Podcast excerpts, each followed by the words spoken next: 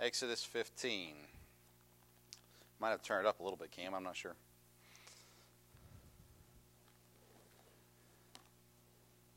All right, so we're looking at uh, the children of Israel now. They've crossed the Red Sea. And, you know, I've said this before, but it's always surprising to me when you look at how quickly they um, forgot what they just saw. Uh, man, uh, to me, walking through the Red Sea on dry ground is something that's unforgettable.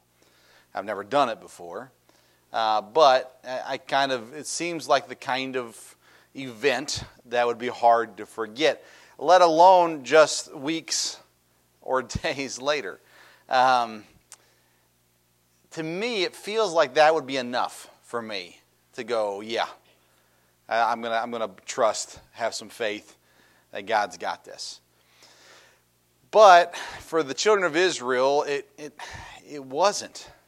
I mean, they saw what happened in Egypt, and then they saw the cloud and the pillar of fire, and then they saw the Red Sea.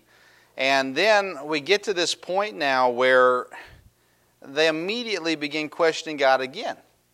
Remember, they were in the wilderness before the Red Sea, and they said, Why'd you bring us out here to die?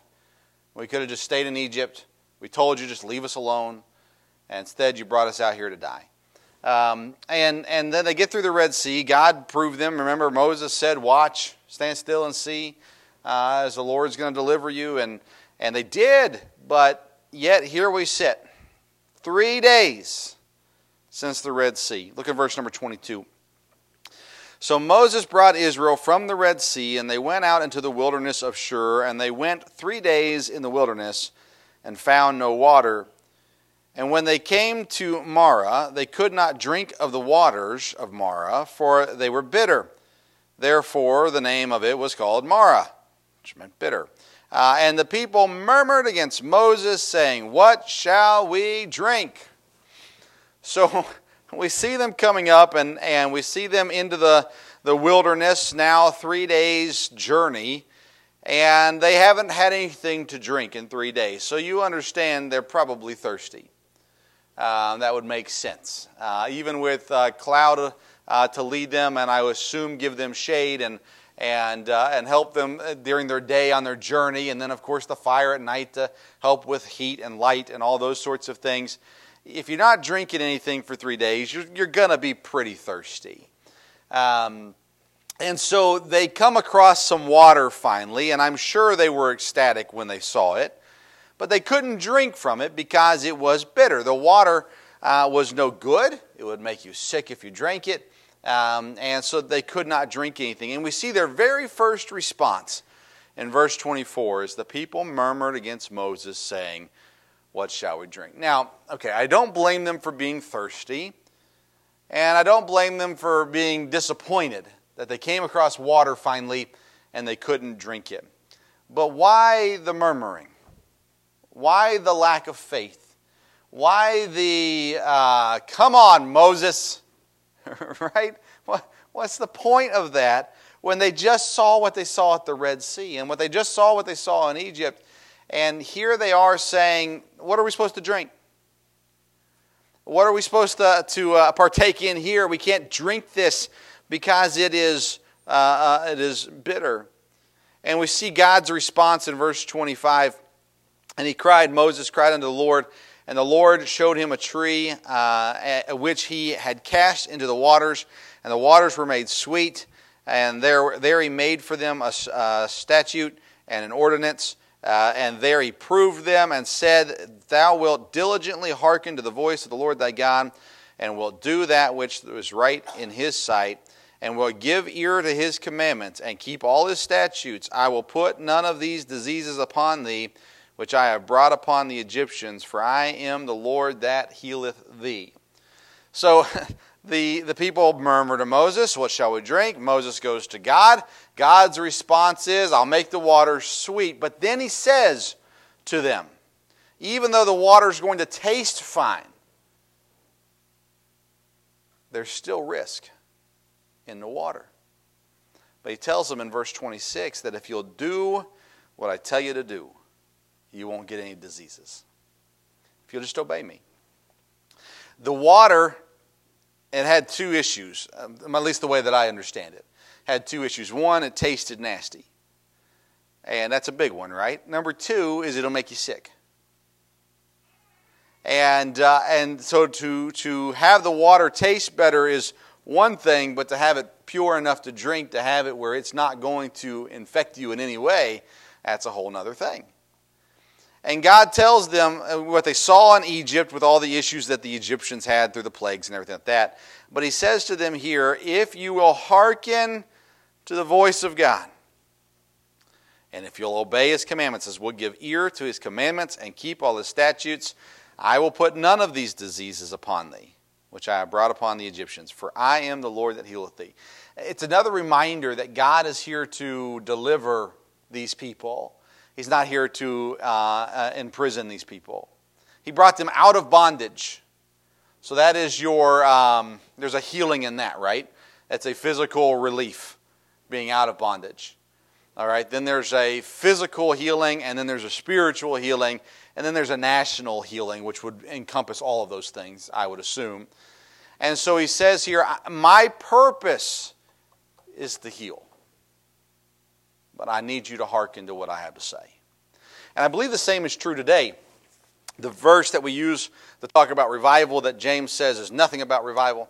Um, I always like to bring that up, it's fun. Uh, but uh, in, in, Chronicles, where it says, If my people will humble themselves, um, turn from their wicked ways, there's more to it, um, uh, seek, seek me, uh, then I will heal their land. Um, and, and that's what God was trying to accomplish through all of this. I'm here to heal you. I'm not here to imprison you. I'm not here to beat you down. I'm not here to any of those things. I'm here to make you stronger. But you have to obey. And that's true today, is it not? God desires for you to live a spiritually strong life. There may come physical ailments, and there may come things in life that are hard and difficult, as going three days without water would be hard and difficult. But God says, I am here to heal you. I'm the God of healing in this situation. He says in, um, is it Chronicles? He says, um, maybe in Deuteronomy. Anyways, he says somewhere uh, there's a time to heal and there's a time to be sick. There's a time for war and there's a time for peace. There's a time for all these things. He says, Right now, I'm the God of healing. I'm here to heal you, but I need you to obey. I need you to hearken to what I have to say. And on top of giving them water, in verse 27, he tells us, I'm going to give you a great place to camp. He says in verse 27, And they came to Elim uh, where there were 12 wells of water. Say that three times fast. And three score and ten palm trees, and they encamped there by the waters. There's shade, there's water, there's space, Great place for them to get some rest and recovery from their three day journey uh, up to this point. So he's answering, uh, as the Bible teaches us, above, exceedingly above all that we ask or think. He's giving you more than what you needed, but he's here for you because he is a God of healing. He's there to strengthen and to help. But then we see the next murmur, uh, as I have it in my notes. Uh, we've already seen the first murmur, uh, but now the next murmur in verses 1 through 3 uh, chapter 16, they took their journey from Elim, so they're leaving there, and all the congregation of the children of Israel came into the wilderness of Sin, uh, which is between Elim and Sinai, of the fifth, on the 15th day of the second month after their departure of the land of Egypt. So it tells us how long they've been away from Egypt. And the whole congregation of the children of Israel murmured against Moses and Aaron in the wilderness. And the children of Israel said unto them, Would to God we had died in the land of the Lord and in the land of Egypt, when we sat by the flesh pots and when we did eat bread to full. For ye have brought us forth into this wilderness to kill this whole assembly with hunger. Again, come on, people, right? I just had to think, I'd, I'd like to think that I would have been better than this. But nonetheless, they come out of the Red Sea. They go a couple of days' journey from there, haven't had anything to drink. They're thirsty. Come on, Moses, what are we supposed to drink? God says, boom, water. I got it taken care of for you. Sweet, sweeten the pot. There you go. Now they journey forward, and now they're hungry. And they look at Moses and they look at Aaron and they say, Come on, guys, we're going to die of hunger out here. We're hungry. Why not just say, Hey, Moses, is there any way we could stop at the grocery store? Uh, Moses, is there any chance we can get something to eat? Are we there yet? Uh, you know, those kinds of questions. Why, why just immediately dump into, we're going to die? I don't know. That was their philosophy, apparently, is uh, they were pessimists. And so everything's worst case scenario. And instead of just saying, Moses, is there anything we can eat? Or can you get us something to eat? It was, we're going to die of hunger. A little overdramatic, if you ask me. But we see God's response. Look in verse number 4 and 5.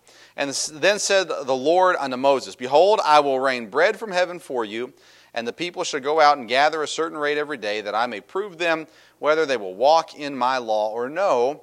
And it shall come to pass that on the sixth day they shall prepare for uh, that which they bring in, and it shall be twice as much as they gather daily. So he tells them, I'm going to rain bread from heaven, and they're going to collect it. But I only want them to collect a certain amount. Uh, he's setting some things up. We're going to take a second to look at this in a moment. But uh, just a certain amount, and then on the sixth day, I want them to collect twice the amount. Uh, and he's going to explain why in just a moment. But he says, I'm going to prove them. I'm going to see if they will actually do what they're told to do. Uh, look in verse 11. Uh, we'll come back to some of these other verses in a moment, but verse 11.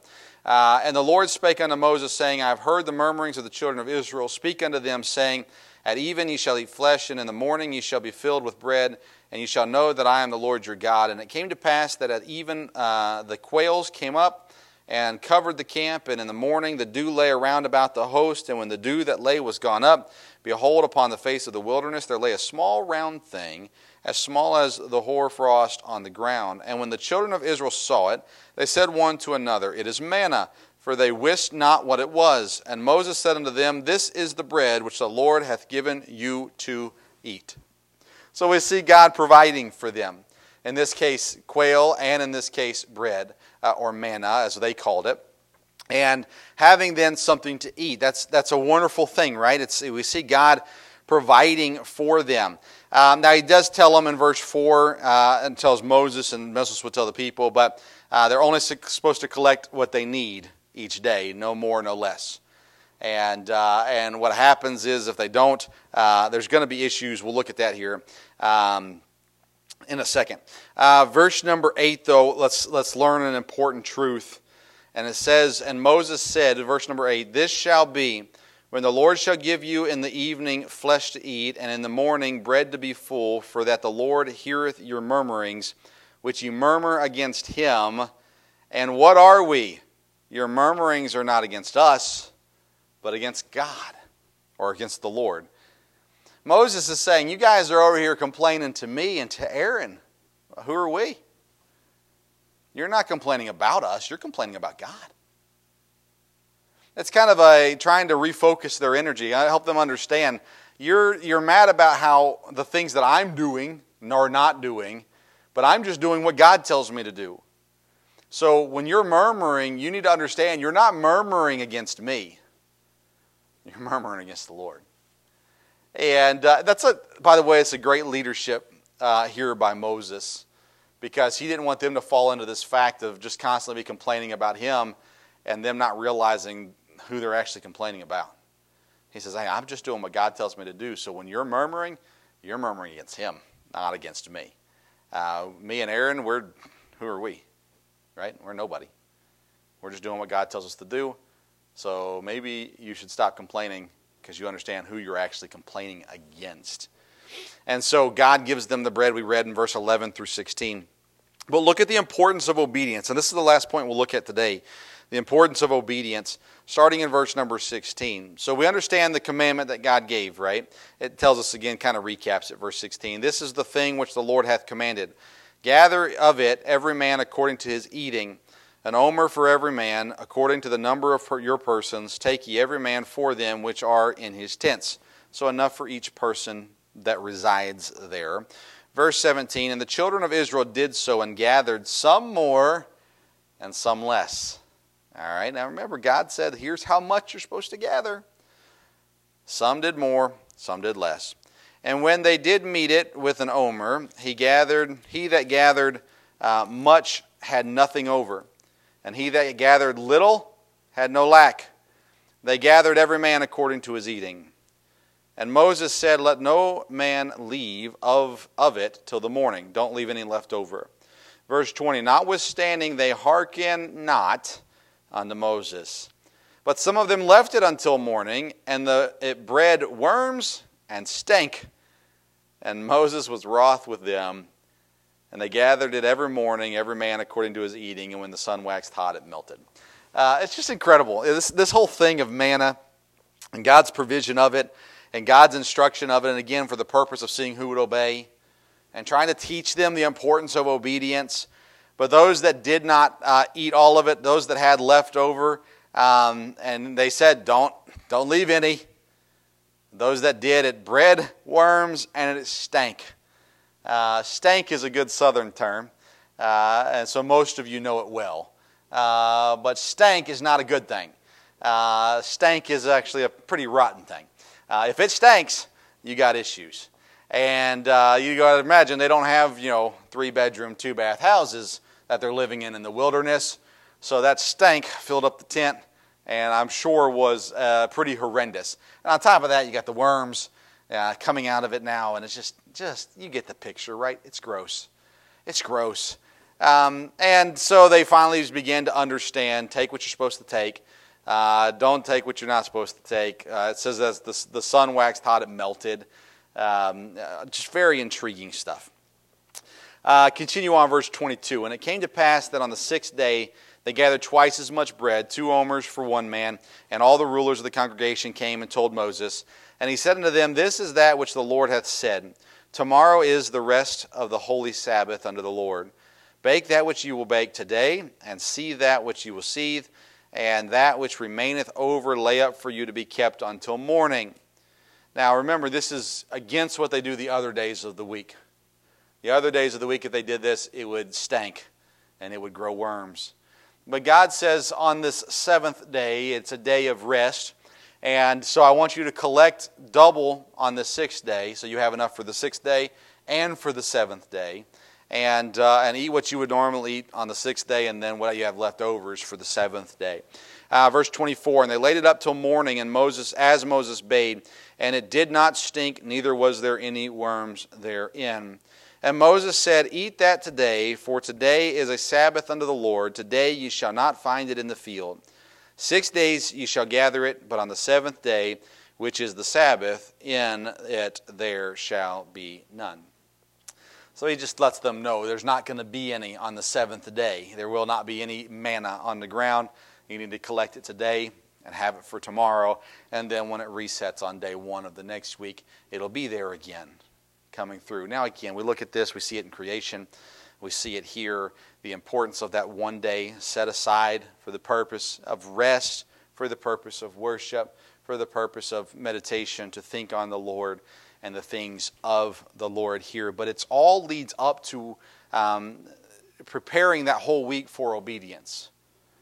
Uh, it's do what I tell you to do. Hearken unto my word. And those that did, great. Those that didn't had stank in their tent. That's a good sermon title right there. Stank in the tent. Um, but, uh, I mean, you got we could do a whole series on tents, right? You got AI, uh, not AI, Achan's tent. You've got stank in the tent. I'm gonna keep working on this. Um,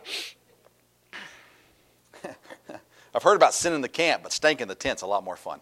Um, what we see here, obedience is what it was all about. God teaching them. Okay, and on this day do this. On this day do this. On this day do this. On this day do this. I lost count. But on the sixth day do what you weren't allowed to do. Eh, eh, now i put it that way. That makes it sound really bad.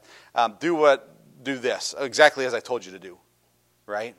So don't have any left over. We'll use today's modern week monday through friday but saturday and sunday saturday collect double and that seventh day, I don't want you out there harvesting the bread. Uh, and it's a lesson for them as they grow, correct? And as they get into the promised land and as they continue through society, it's, a, it's that lesson being taught early. On this seventh day, you rest. On this seventh day, you take a little bit of time to focus in on who God is and look, think through His provision and all these sorts of things. But it all comes back to obedience right? Because when they did it as Moses bade, as it says in verse 24, it did not stink and the worms weren't therein. But when they didn't do as Moses bade earlier in the week, it stank and worms came out. And it's important that we continue to remind ourselves when God says, do this, then we're supposed to do it. And when God says, don't do this, then we're not supposed to do it. And it really is that simple. uh, uh, I, again, I've never heard the sermon, but I've heard the song from, from Bob Jones uh, the, the, the, oldest Bob Jones, and, and where he's, he says, Do right, do right, do right. And we used to sing the song as kids in a little Bible club Do right till the stars fall, do right till the no, no, no, do right, no, no, no, do right, do right, do right. Okay, uh, great song, right? Uh, do right. It's, it's a simple truth, it's a simple lesson, it's a simple phrase, yet so often we struggle to follow through with it. Just do right. So when God says, collect only an omer, then collect only an omer. When God says collect two omers, then you collect two omers. And, and you, if you do that, everything will be just fine. And if you don't do that, then you're going to get stank in the tent. Uh, I mean, how many times in your life have you had stank in the tent? and just because you didn't obey God. Something simple, right? Some little thing that you, in your mind, little thing. Well, I didn't obey God, but it's a little thing and then there was stank in the tent, and there were worms in the bread. Uh, you know, it all just comes back. And he says, The whole reason I'm doing this is to prove them, to see who's going to listen. Have you ever, as a parent, told your kid to do something just to see if they'd obey? I have. And I've done times where my wife has looked at me like, Why'd you tell him to do that? I wanted to see how he was going to react. Give him an opportunity to not whine, to obey with the right attitude. God gives us opportunities to obey Him on a pretty, well, not pretty, on a very regular basis. Do we understand the importance of obedience? When we uh, do this, when we obey, the right thing happens. Verse 27 it came to pass that when they went out, uh, there went out some of the people on the seventh day uh, for to gather, and they found none. Well, shocker. God said there ain't going to be any there. And they didn't listen. They went out to collect. There was nothing there. Um, verse 28 And the Lord said unto Moses, How long refuse ye to keep my commandments and my laws? See, for that the Lord hath given you the Sabbath, therefore he giveth you on the sixth day the bread of two days. Abide ye every man in his place, let no man go out of his place on the seventh day. So the people rested on the seventh day it's amazing to me how I look at this passage and I think, man, these people were not smart. right? Man, these come on, what's wrong with these people? They should know better. Oh, everything they've seen, everything they've heard. Why? Why would they not listen? More I think about it, the more I realize this is a modern day issue. In my life and in other people's lives, and God's asking the question, How long refuse ye to keep my commandments? It's not a hard commandment, right? Go collect two days' worth of bread. That's not difficult. Yet there were people who were like, ah, we'll just get some tomorrow. God said there wasn't going to be any tomorrow. It's been, it's been every day. We walk out here every single day and there's bread there for us. It means it's not going to be here. It's there every day. And they go out and they go, oh, no, he wasn't kidding. How about that?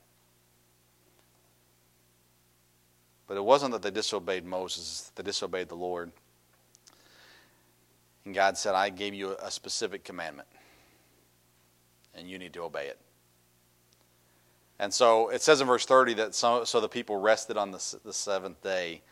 Um, and from what we read in the earlier verses, some rested hungrily.